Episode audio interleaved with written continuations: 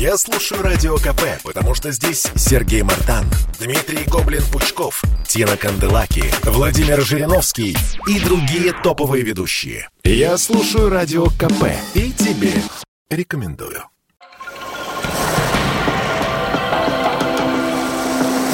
Водная среда. На радио «Комсомольская правда».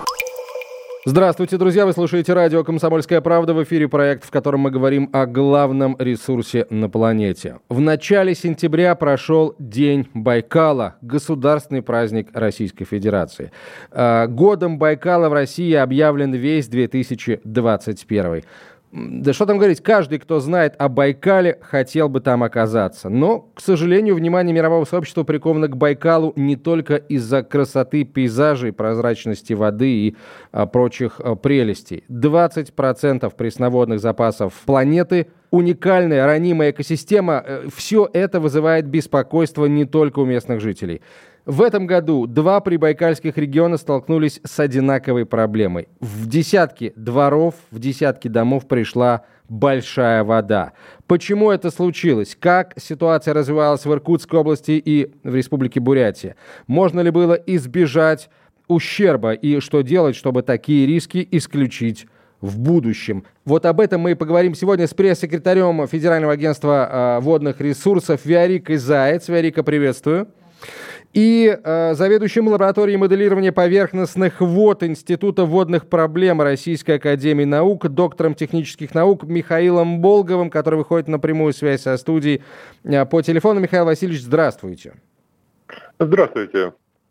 Давайте э, первый вопрос, э, если э, позволите вам. Вот да, расскажите для начала, бывали ли такие ситуации прежде, э, такое многоводье, и почему так сложилось в 2021 году? Вот пострадавшие от обилия воды регионы Иркутской области и Бурятии располагаются по разные стороны плотины, а досталось в результате обоим. Воду нельзя разделить пополам. Вот одну с одной стороны, а другую с другой стороны. Если вверху в Верхнем Бьефе водохранилище в озере Байкал воды много, то мы должны ее начинать сбрасывать через э, Иркутскую ГЭС и, соответственно, в Иркутске, который лежит сразу э, ниже плотины Иркутской ГЭС, тоже будет воды много. Вот простейшая картина. А почему так случилось? Ну, случилось это потому, что наш климат характеризуется тем, что периодически чередуются многоводные и маловодные года. 2014-2017 годах у нас было жутчайшее маловодие, и мы все рыдали практически над тем, что не хватает воды ни для каких отраслей народного хозяйства.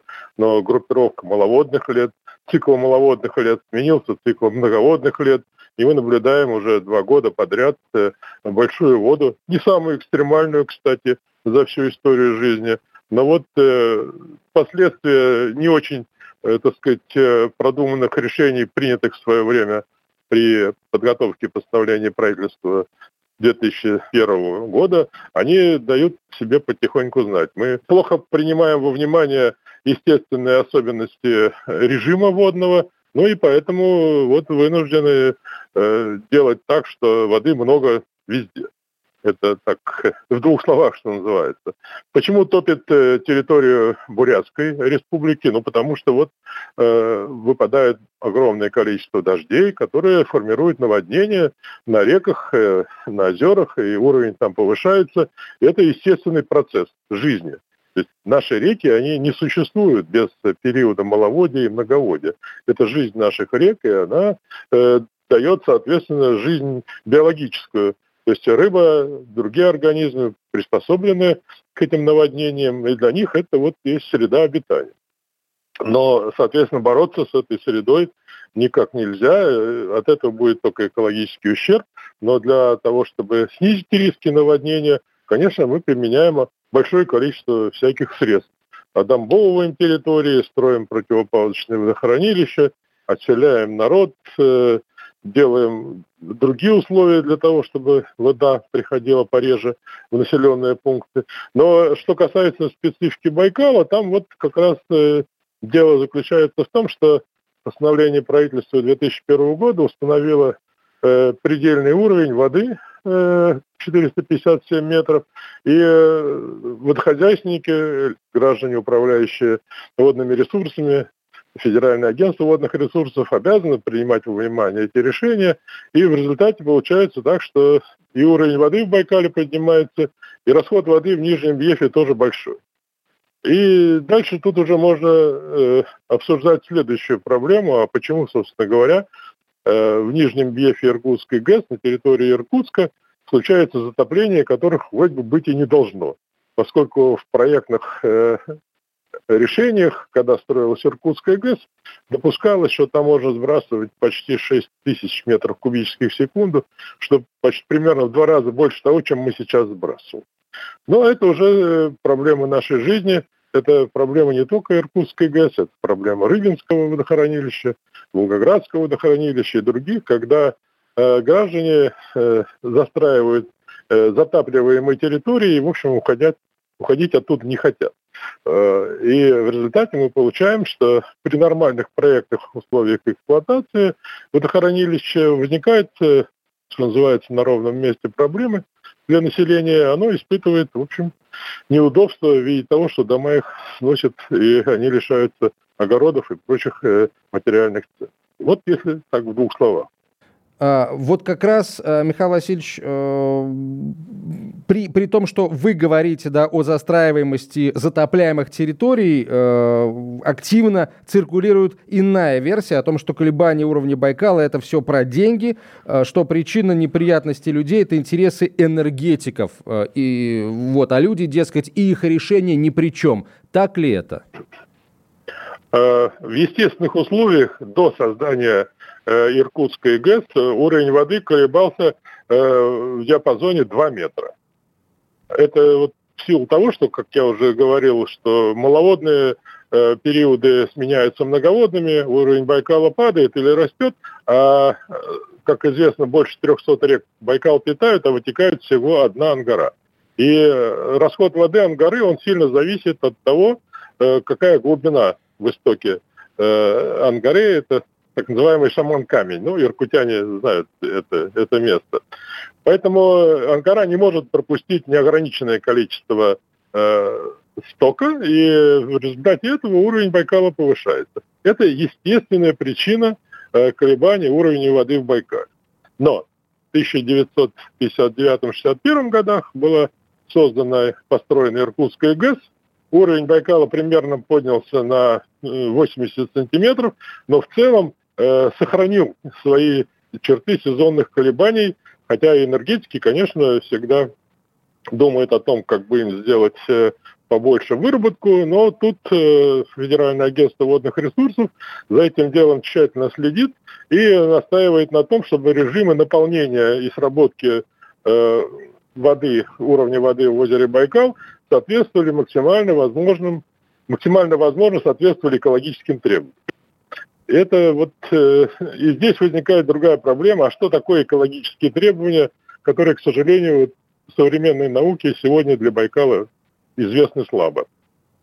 Мы считаем, что при эксплуатации э, Иркутского водохранилища, при сработке наполнения уровня э, озера Байкал, нужно придерживаться ну, естественных колебаний, тех, которые были вот до строительства, до, до 1961 года. Если мы их придерживаемся, то тогда считаем, что более-менее экологическое состояние Байкала удовлетворительно. А мы можем как-то в цифрах вот эти факторов. нормы назвать? Вот э, какими они были? Ну вот я начал с того, что в естественных условиях амплитуда колебаний уровня Байкала составляла примерно 2 метра, ну там метр 95, может, примерно э, с точностью до сантиметра. Э, в современных условиях колебания уровня Байкала тоже примерно э, э, оценивается в 2 метра. Это по данным наблюдений, что называется. По данным э, проектирования, которые рассчитываются на очень редкие случаи, вы э, представляете себе, да, что сооружения типа Иркутской ГЭС, они проектируются исходя из того, чтобы выдержать очень высокие наводнения, да? Э, конечно, ну, потому что запасом, понятно, да. что разрушение Иркутской ГЭС приведет э, неисчислимым ущербом для всего э, для всего Приангария практически. Все будет ликвидировано на сотни километров. Поэтому при проектировании ГЭС закладывается очень высокий уровень надежности, и этому уровню надежности соответствует уровень воды в озере Байкал, поскольку э, вода, которая во время такого катастрофического наводнения притечет в Байкале, она должна в нем быть аккумулирована и за счет этого обеспечить безопасность сооружений. Но вот уровень воды, который обеспечивает безопасность э, Иркутской ГЭС, это 458,2 метра по проекту, скажем так. Вот проект Иркутской ГЭС говорит о том, что э, в очень редких ситуациях, очень редких ситуациях, возможно повышение уровня воды в Байкале до отметки 458,2, примерно так, для того, чтобы безопасность э, ГЭС, города, экономики была соблюдена. Это, соответственно, проектная э, величина, и она будет отражена в документе, который сейчас готовится по постановлению правительства номер 360 в зонах затопления. Вы знаете, что во всех крупных городах э, по вот этому постановлению номер 360 э, определяются зоны затопления, и для Байкала эта зона затопления будет соответствовать э, в соответствии с постановлением правительства э, уровню, который обеспечивает безопасность Иркутской ГЭС. Это 458,2. Михаил Васильевич, спасибо большое. Давайте сейчас сделаем паузу небольшую. После короткой рекламы продолжим. Друзья, это радио «Комсомольская правда». Оставайтесь с нами. Водная среда. На радио «Комсомольская правда». Мы продолжаем. Это радио «Комсомольская правда», проект о самом главном ресурсе на планете. Я напомню, что на связи со студией э, заведующий лабораторией моделирования поверхностных вод Института водных проблем Российской Академии Наук, доктор технических наук Михаил Болгов э, и пресс-секретарь Федерального агентства водных ресурсов Ярика Заяц. И вопрос сейчас, Ярик, я хотел бы вам задать. Иркутская область воды боится с момента катастрофического наводнения в Тулуне, как мы помним. А звучали ли этим летом опасения, что подобное случится, под повторится вновь из-за высокого уровня водохранилища? Это совершенно разные обстоятельства, конечно. Высокая водность в бассейне озера Байкал, она наблюдается с весны, и интенсивное его наполнение было спрогнозировано, и чутко мы следили за всеми изменениями, работа координировалась круглосуточно, и решения о сбросах принимались ну, максимально осторожно, потому что в учет идет множество факторов, так всегда происходит. А, приток в апреле составил, а, по нашим данным, порядка 125% от нормы, в июле порядка 148% в августе тоже около того, но чуть меньше. Ну и на повышенных расходах Иркутский гидроузел работал несколько месяцев. Также э, расходы постепенно наращивались на всем каскаде ангарских ГЭС. А, хорошо, сейчас э, задам такой, возможно, дилетантский вопрос. Может, просто построить везде дамбы, и они нас защитят от большой воды? Ну, как отметил в первой части программы Михаил Васильевич, для некоторых территорий это действительно оправданная мера, и они нужны. Это ну, важная часть необходимых мер для защиты паводкоопасных территорий. Но для каждого субъекта оптимальное решение есть, и оно заключается не только в строительстве и инженерии. То, что нужно делать всем без исключения, это тоже было озвучено, это менять целевое использование небезопасных земель. То есть строиться в поймах э, нельзя. Изначально это жизненное пространство реки, и мы об этом говорим всегда. Сейчас э, работа, которая ведется по установлению границ зон затопления, подтопления, вот это основное, с чем нужно э, закончить субъекты должны максимально быстро с этим справиться, да, по идее, но все формируют свои графики самостоятельно. Ну, допустим, в Иркутской области к 2024 году необходимо определить 400 зон затопления. Вот, ну, сейчас сделана лишь половина работы. А что касается Бурятии, там у них план несколько меньше, Обозначить необходимо 210 участков, э, подверженных негативному воздействию, но пока вот 50 из них э, внес... Э, установлены. Ну, если в этих зонах есть дома, то нужно понимать, насколько они законно там стоят, и исходя из экономической, опять же, эффективности, безопасности, целесообразности, принимать на местах уже решения о дальнейшей защите населения. Защита, обязательное страхование для тех, кто отказывается покидать зоны риска. Такие же люди тоже могут быть. Их понять тоже можно. Они однажды получили законы свои участки, и то, что происходит сейчас, они, возможно, их никто об этом не предупредил, они просто не были к этому готовы. А вот, Михаил Васильевич, а та, возможно такое, в принципе, чтобы э, в региональные власти или муниципальные власти местные, да, э, выделяя участки, не знали о том, что они находятся в зоне подтопления, в, в потенциальной ну, зоне К сожалению, это возможно. И мы вот в том же, на примере Иркутска, э, видим как раз эти картины, когда представители власти говорят, что вот э, все законно, дачи временные эти участки и прочее выделены властями в 80-е годы. Вот показывают документы, хотя понятно, что Иркутская ГЭС была создана еще в 1961 году, и уже начиная с тех 60-х годов уже эта территория полностью находится в ведении, так сказать, э, гидротехнического управления, если так можно выразиться. Но здесь я бы еще добавил следующее. Когда у нас есть ГОСТы, СНИПы и прочее, которые требуют э, закон о генеральном плане того, тех же городов, которые требуют, там, чтобы народ был защищен, механизмы-то экономические к сожалению, сильно не двигаются. И один из возможных – это как раз вот упомянутый авиарикое страхование. То есть мы должны, ну не то что принудительно, но мы должны э, вкладывать в это мероприятие очень большие силы и средства. Потому что без этого мы никогда не, не преодолеем проблемы стихийных бедствий. Если по отношению к пожарам еще более-менее народ как-то ощущает важность страхования, то по отношению к другим стихийным бедствиям такого нет. К сожалению, мы тут довольно сильно отстаем. Вот Э, западных, что называется, технологий, от представлений. У нас нет э, ни органов, которые отвечают за страхование именно от стихийных бедствий, нет даже каких-то предварительных расчетов о том, во, во сколько нам может обойтись вот это переход политики защиты населения на идеи страхования. Вот это, к сожалению, пока еще э, вопрос, который требует дальнейшего значительного рассмотрения. Ну а еще, если продолжить, конечно, мысль Виарики, это да, много мероприятий самых разных снижают риски затопления, и, конечно же, они все в зависимости от соотношения, так сказать, экономики и эффекта как-то реализуются у нас в стране потихоньку.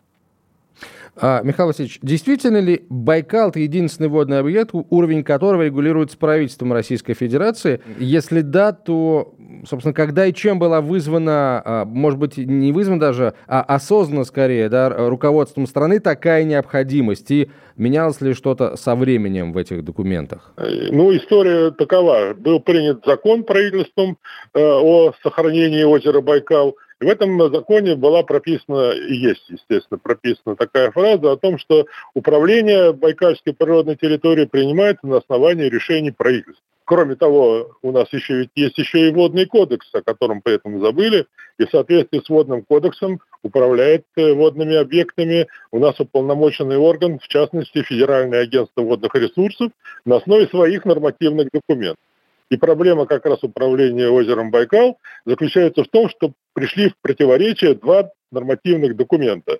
Постановление правительства 2001 года, установившее уровень Байкал в развитии закона о Байкале, и правила использования водных ресурсов озера Байкал, разработанные еще в 1988 году, которые вот э, были сделаны в развитии тогдашнего водного кодекса. После э, известных событий 2014 года уже было три разработано временных постановления о расширении диапазона колебаний уровня Байкал, но они все имели срок действия ограниченный, там год, три, а последнее, вот, э, как вы знаете, было принято вот до конца этого текущего, э, текущего года. И здесь нужна просто воля, другого пути нет.